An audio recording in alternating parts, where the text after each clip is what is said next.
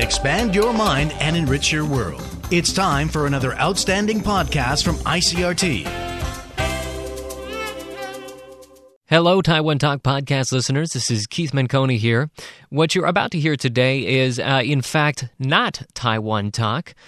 We have posted one of our most recent episodes of Taiwan This Week to the Taiwan Talk podcast stream. Now, Taiwan This Week is our weekly news roundup. So we invite stringers and guests and commentators from around Taiwan to come onto the show and provide their insights on the latest news stories that have happened in Taiwan. So it's a totally different show that we work on, but we figured that folks that are interested in Taiwan Talk might also get something out of Taiwan This Week. So thought I would run it on the Taiwan Talk stream just to introduce this audience to this other show. So the show this week is actually a bit unusual because we are just focusing on one story. We're focusing on the Ma Xi meeting set to take place tomorrow. Usually we take on 4 or 5 different news stories, but this week, big news, so we want to give it the time that it's due. But it should still give you a rough sense of what the show is about and what we're trying to do over here. So if it is something that you enjoy listening to, do search for that Taiwan This Week. It's on iTunes and also on the ICRT website, so hopefully it's another show that you can add to your podcast rotation. Without further ado, here's the show, Taiwan This Week.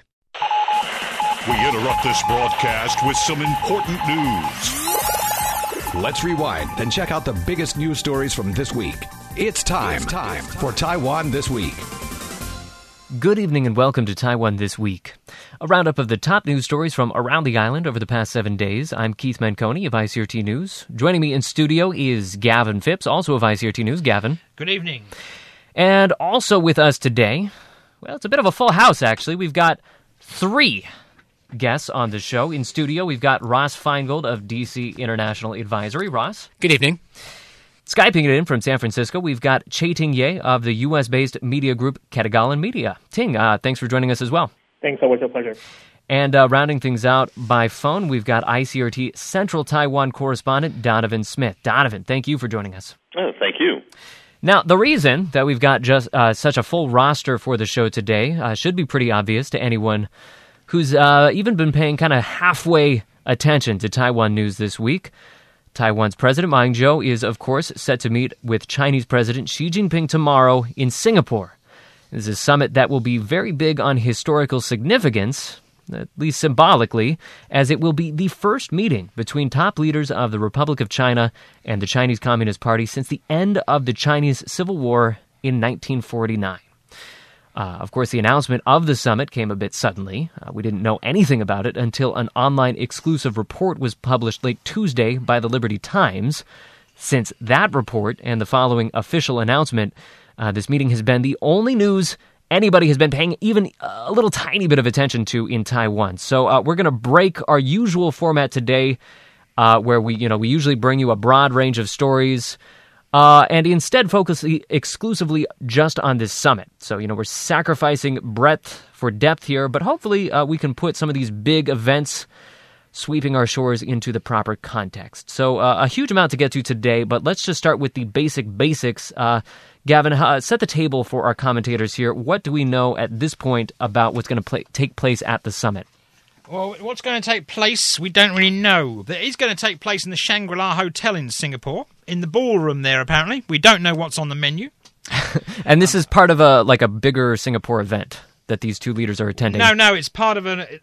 Well, Xi Jinping is attending the 25th anniversary of the establishment of diplomatic ties between the city-state and China. Mm-hmm. Ma Ying-jeou is just sort of being invited to meet Xi Jinping on the sidelines of this 25th anniversary event. Ma's not invited to the China-Singapore diplomatic mm-hmm. event. He's just meeting Xi on the sidelines of it. All right. And they're going to have some closed-door talks? There's going to be a couple of closed-door talks. They're going to apparently meet for a couple of hours in the afternoon of tomorrow, being Saturday, and then they're going to have dinner, a little snack together. All right. We're going to save discussion of that snack towards the end of the show. I'm sure that there's plenty of questions that folks at home have about that, but we'll shelve that for now.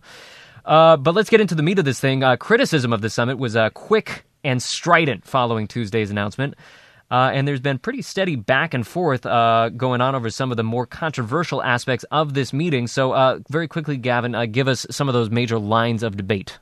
Well, there's been criticism over the sudden announcement of it, because obviously certain people have been going, well, you've been planning this for some time. Why couldn't you make the process transparent? And that kind of gets back to a lot of criticism of transparency in cross-strait dealings. Well, and the Ma administration per se. I think transparency and the Ma administration per se seem to go hand in hand here, or calls for transparency within the administration.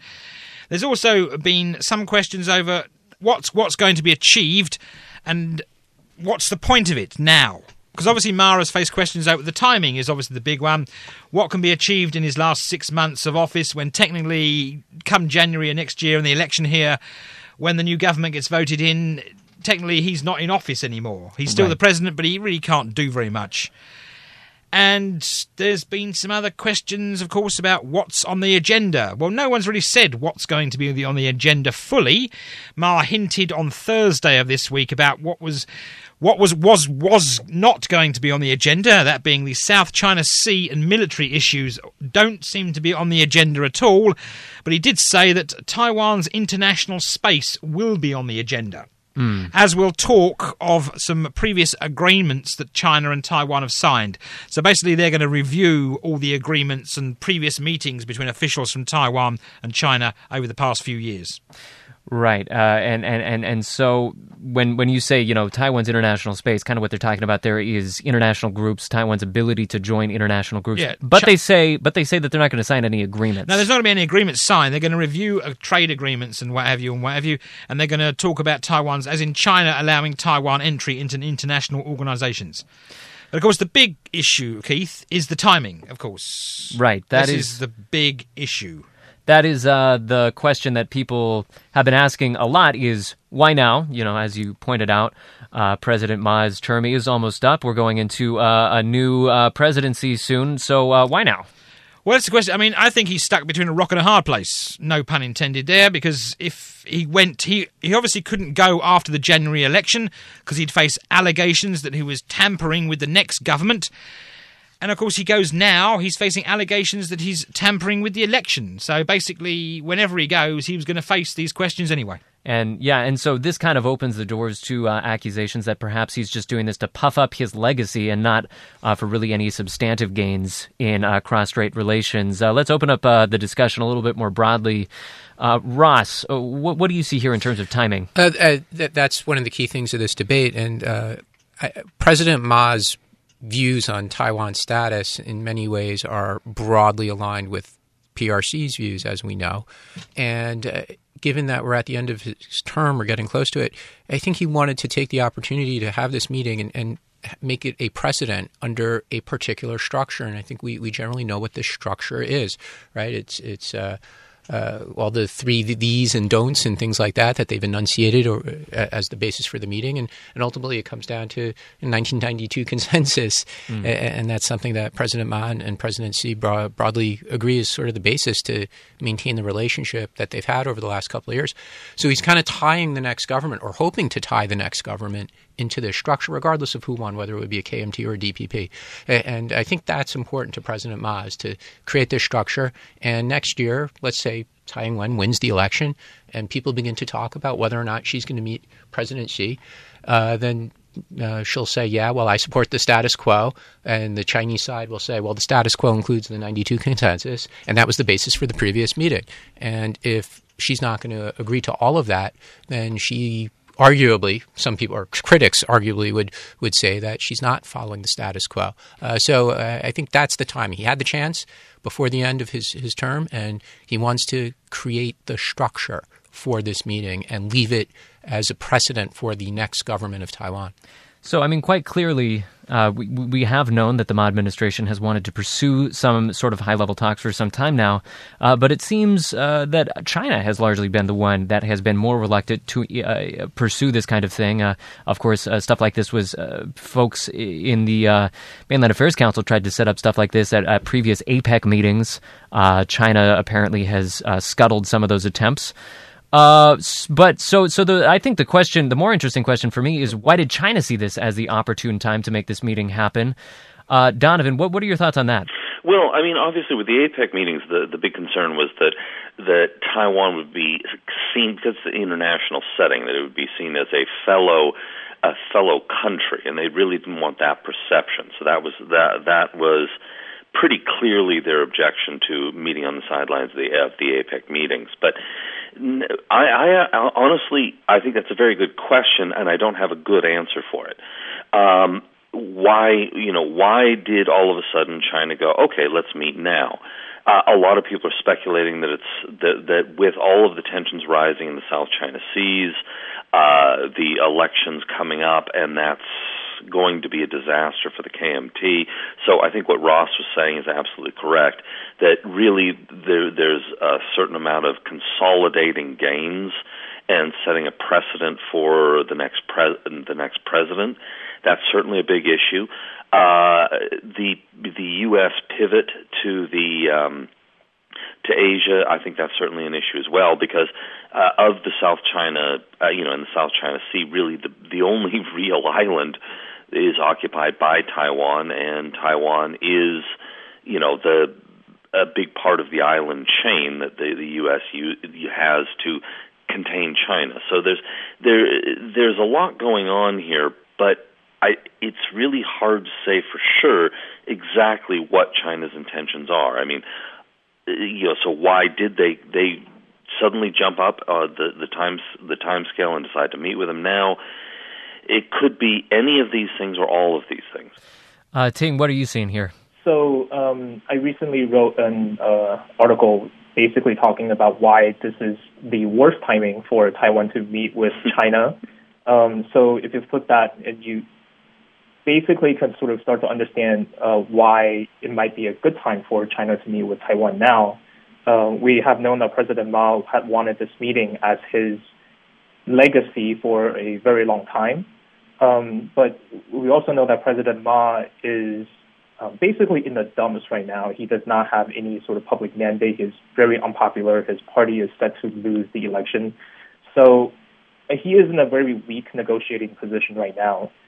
So at this time, sort of taking advantage of this weak negotiating position, I think it's actually a sort of opportune time for Xi to meet with Ma for those reasons. But you're actually saying that this is perhaps misguided, since he doesn't quite have the support from the public to make this work? I don't think he needs.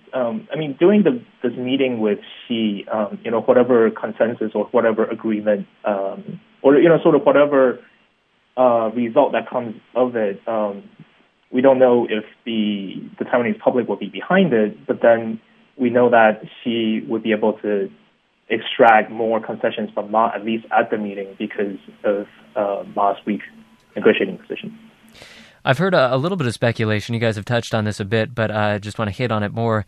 A little bit of speculation that this could in some ways be related to what's going on in the South China Sea, and perhaps China is trying to ensure that Taiwan will be supportive of the claims that are being made on the South China Sea. Ross, do you think that that's any kind of a possibility here? I think it's very much a possibility, especially given the recent news about the arbitration panel and the favorable decision for the Philippines, which China, of course, is very angry about. And then, interestingly, Taiwan issued a first statement, which was followed by a second statement, which was even stronger than the first statement. And obviously, Taiwan's position on this, again, is aligned with China's. So even though they might deny so publicly, the two sides are definitely talking about this issue. And again, I think it also goes back to ensuring that there's a structure, messaging, et cetera, in place for the next government, regardless if it's KMT or DPP, on this issue as well. So I think it's a very interesting factor in both the timing and the content of what might be discussed. All right, we're going to have to wrap up the first half in just a second. But Gavin, just let's get one of the last little bit of newsy pieces into the mix. So there is some calls to perhaps have the Ma administration answer to the Legislative Yuan and make some kind of a report to them? Yeah, that's going on today. The KMT have passed a proposal which could allow Ma Ying-jeou to address the legislature and explain to the legislature what went on at the meeting. Now, apparently they put a date on this. Ma said he can do it November the 9th through the 13th. Mm-hmm. Quite why he's doing it he was even thinking about the 13th is beyond me. Mm-hmm. Surely when he goes over there, and this is such a great historic meeting, he should be biting the bit to come back and tell everyone what went on at the meeting, rather than sort of coming back and several days later going, okay, we talked about this. Well, you've had time to cook the books then and change everything and write your own history. Mm. If you see what I mean. So that's the point about that. Anyway, but the legislature are meeting to, they're meeting today, and who knows whether this meeting will continue, about to allow Ma to talk to lawmakers about this, like I said. Unfortunately, the meeting could be rather disrupted by opposition lawmakers who are simply up in arms over the Ma-Xi meeting anyway. Right, they would be fairly dissatisfied with this level of consultation, especially given the fact that it's coming after the conference is happening. After the conference happened, of course, he never said anything to them before the conference had happened, and now he's sort of put a November the 13th latest date on when he can talk to them. I mean, it seems ridiculous to me why they even need to have a meeting to do this. If this meeting is so historic, like I said, he should be biting at the bit to tell people what happened during the meeting. All right. Well, just for the sake of time, I think we're going to have to leave it on that point. I think that we have a pretty clear sense of what groups of people are going to be upset by this. Of course, there's the Taiwan Solidarity Union. They've probably been the most strident critics. DPP, they've been a little bit more muted, but have also had their share of criticism of this meeting. And, well, we're just going to have to see where that criticism goes after the actual event. And it probably will give us something to talk about next week. But we're going to have to wrap up this first half. When we come back, we'll be taking a closer look at the more long-term impact of tomorrow's meeting, what it's going to mean for cross-strait ties, and, oh yeah, what about that election? How's it going to affect that as well? That's all coming up when we return to Taiwan This Week after this.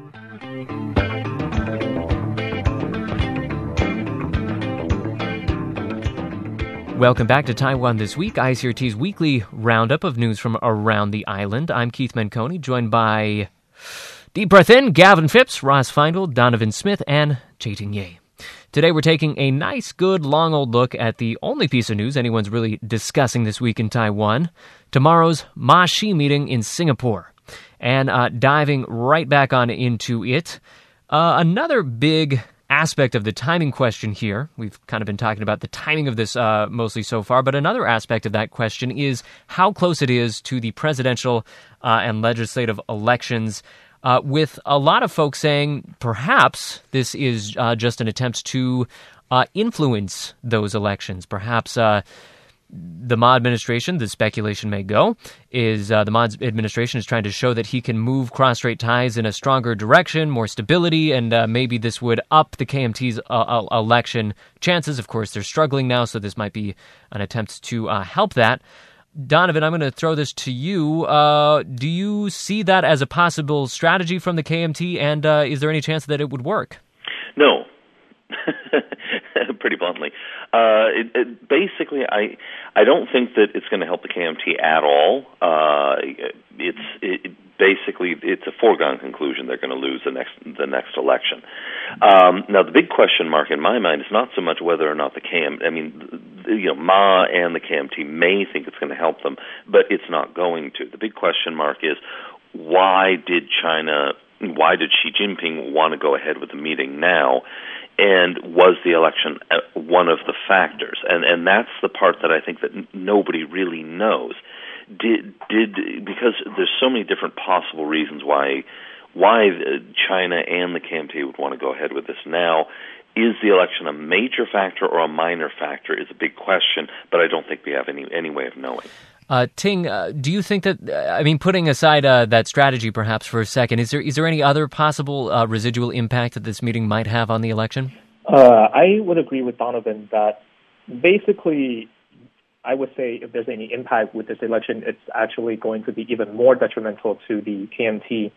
So we know we've all seen the images of KMT chairman and presidential candidate Eric Chu shaking hands with Xi Jinping. We've seen pictures of KMT mayoral candidate Sean Lian shaking hands with Xi Jinping, and all of those images turn out to be very big negatives for their popularity and for their chances of getting elected. So I actually think that, if anything, this meeting will actually hurt the KMT's chances in the upcoming elections.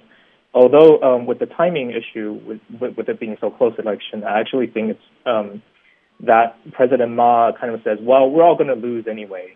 So I really want this meeting no matter what. If I leave office, it's never going to happen. It's going to be a regret for the rest of my life. So why don't I just go ahead with it now and, you know, basically to heck with everybody else. Right. That kind of gets back to perhaps this is just legacy stuffing rather than something more, focused on substantively improving cross-strait ties. Now, one bit of speculation that's been going around, or at least one argument that's been made, is that by having this meeting, this actually forces the two candidates, Tsai Ing-wen of the DPP and Eric Chu of the KMT, to clarify their cross-strait policies. You know, there's an actual substantive thing going on that they need to have a substantive opinion about. And I know, Ross, you have been hoping to see some more fleshing out of their cross-strait policies and their policies in general. Do you think that there's anything to that argument? Well, we generally know what everybody's policy issues are. We talk about maintaining status quo. When we get into more specifics, you know, do we want to move forward with the things that have been proposed but not signed and executed, like the trade and services agreement, trade and goods agreement, increasing the number of plane flights, et cetera? How all those things that are kind of floating around get handled in the aftermath of this meeting remains to be seen. Before this meeting was announced, I think we were all operating on the assumption that these various initiatives have come to a halt. Right? They were not going to proceed any further in the short time that President Ma's government will still be in office. And then we didn't really know how quickly or with what kind of eagerness a president's high, should she win, would take these things forward. And some of those dynamics might change after the meeting, but it would not change, as the other guests are saying, it's probably not going to change the election result. So there are a lot of potential policy initiatives to pursue, but how each side will play that still is a big unknown. I think it's all going to come down to the 1992 consensus, basically, and how the government here. Obviously, they're going to talk about this. They're both Xi and Ma are going to say this is the greatest thing since sliced bread. We need to have it forever. But I think when he comes back from Singapore, if they put the talk of the 1992 consensus higher than other issues that were talked about, I think they could be shooting themselves in the foot. Well, you're saying it's throwing down a challenge to Tsai Ing-wen? Basically, it's a slap in the face. It's going, you have to do this now. And hang on a minute. No, they don't have to do that now. It could be a slap in the face for everyone that doesn't particularly like Ma Ying-jeou and the KMT. It'd be a threat. China's agreed with it. It means it must be. Well, again, that goes back to what we were saying earlier, that part of the value for President Ma and President Xi of having the meeting now is to set up that structure. It's a structure for future talks, future negotiations over things like trade agreements, and for future presidential summits. And President Ma wants to put that structure in place. And it will depend how the public see that. Will they take it as a slap in the face and he's dictating how it should be? Or will they take it as like, we're open to ideas? Well, it's obviously we're in a democracy, so it's important how the public reacts. But again, the key thing is going to be how's a future President Tsai going to react. And you guys are stepping on the next subject that I wanted to bring up, actually, and that is kind of the last big question I wanted to throw at you guys is what will be the lasting effects on cross-strait relations of this summit? Of course. President Ma, as you guys have hinted at a couple of times already, is saying, you know, he wants this to kind of foment a certain amount of momentum to keep these cross-strait structures in place, keep these kind of dialogues going, regardless of who is going to be in power in the next presidency. But others, I know that the TSU, they've said that the way that this was put together, the way that the summit was put together was in kind of an ad hoc way. So they're saying, actually, this is detrimental to having any kind of stable structure in place, just given the fact that there wasn't as much consultation as they would have liked to have seen. Now, of course, we know that the TSU, they were pretty primed to criticize this thing from the get-go. So, Ting, I'm going to throw this to you. What kind of potential impact would this have on the next presidency? Does this move Taiwan more in the direction of having regularized ties with China? So if history is any sort of guidance, we know that every time a certain class of officials meet with their counterparts across the strait, that meeting has eventually turned into a regular commonplace occurrence.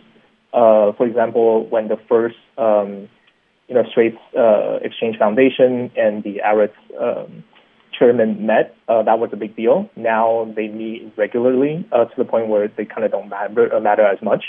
Officials of all sorts of, provincial and local governments meet for the first time. Now they're commonplace to the point where we don't hear them on the news. So my expectation is that once this quote-unquote historic meeting happens, the expectation will be quite large for this to sort of become a common occurrence as well. So I think if President Xi were to come back after next year and say, well, President Tsai, your predecessor met with me, so I don't see why you wouldn't meet with me now. And I think there will be some pressure internationally to see that meeting continue. And Donovan, what do you see as the lasting impact here? I mean, the international media, certainly whenever high-level talks happen between Taiwan and China occur, they often spin it as, another step towards peace in the Taiwan Strait. But, as we've been discussing all through this conversation, there's a lot of things that kind of complicate that narrative. So what do you think the lasting impact is going to be? Well, I mean, the meeting hasn't happened yet, so I mean, it's really kind of hard to say.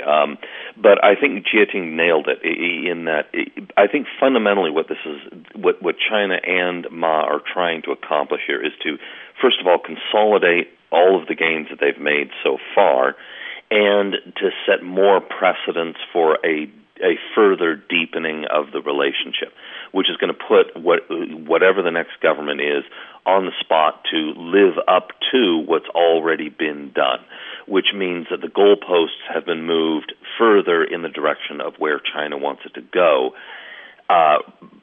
But we'll see. I mean, until the meeting's actually completed, we don't know where the goalposts have been moved from and to until the results are in. That's true, because politicians trying to have legacies is always somewhat questionable. Where I come from, a chap called Tony Blair wanted a legacy once. That legacy is now in the bottom of a toilet somewhere in North London. All right, we're just going to bring in every bit of nastiness into the show today, I guess. All right. I got all kind of train-spotting images coming out of here now. Okay, we're going to move away from those images, and to the last bit of serious business that we want to get to today. We're going to switch up the format just a little bit. Since we have so many people on the phone today, we're going to have to do a little thing that we call a lightning round here to keep things kind of moving at a clipping pace, give everybody a chance to chime in. And what we're going to do is we're just going to try to name some winners and losers now that we know that this summit is going to take place. So the way that we're going to do this is I'm going to say a person or a group of people, and I want all of you, we're going to start with Ross, to give us your take on does this person benefit or does this person lose from this news? So let's just start with, in broad terms, let's just start with the most obvious one, KMT. Winner or loser in this? Party's still a loser, given their current electoral chances are pretty bad. Gavin? It's win-win for everybody, of course. Okay, I'm noting a bit of sarcasm, so we're going to move on. Sarcasm is not allowed in this segment. Donovan? I'm going to go with Gavin on this one. All right, already two fouls up on the board. Ting, what do you see for the KMT, winner or loser? Oh, I definitely see loser in the Taiwanese political marketplace. All right, let's bounce over to the other party, DPP, Ross. I'll say loser because they were caught off guard. Caught off guard, weren't prepared for it. Gavin? They're cowering in the corner now. It's a win-win still. All right, two fouls for Gavin on the sarcasm front. Donovan? I'm going to say they're going to be the winner, but the winner and loser on this one. It's complicated. It's complicated. That's a win-win, lose-lose. Exactly. Okay, so the Facebook status there is it's complicated. Ting, what about you? I'm just going to put in loser just to balance things out. But, yeah. So once again, caught off guard. Let's bring this a little bit more international. Ross, China, I mean, seems like it's their idea, so they would hopefully consider themselves winners here. Winner, because it shows some bold foreign policy, or domestic, if you want to call it domestic, but some bold diplomacy by President Xi. It only helps his image around the world. Gavin, winner? Of course they'll win. It's China. They'll just move the goalposts to suit themselves. All right. That is three fouls up on the board. Donovan, China, winner? Loser. Loser, why is that? I think that they're out of their depth and that they really don't understand what they're doing. So you think that they don't quite understand the way that this is going to reverberate in Taiwan more broadly? Yeah. Ting, you agree with that? I do. I I want to say they consider themselves the winner because my take is that they want to basically bury this Taiwan issue to give them room to do sort of more regional and global maneuvers. But, you know, as Donovan said, they don't really understand how this is going to reverberate in Taiwan. All right, let's change the order for this next one and just do it the other way around. Ting, let's go to keep it international, go to the U.S. Winner or loser? Loser. They were definitely caught off guard, and I don't think they have a response yet. Donovan, what do you say to that? Completely agree with Chiatung. Another one caught off guard. Gavin? America. What's it got to do with them?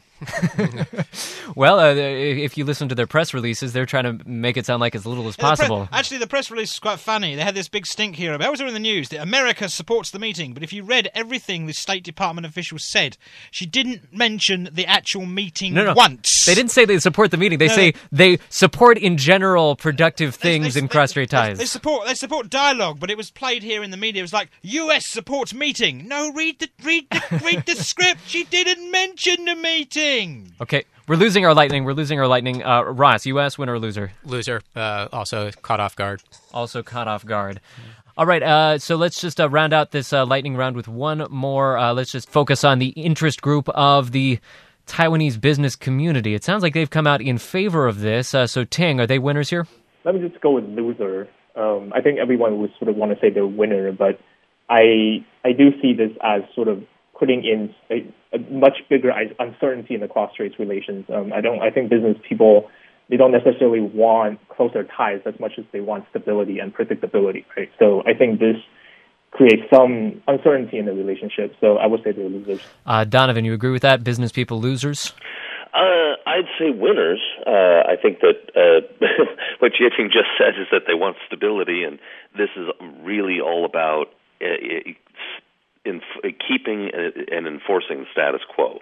So I think that if they succeed, both Xi and Ma, on furthering the stability of what they are trying to accomplish, then they would be winners.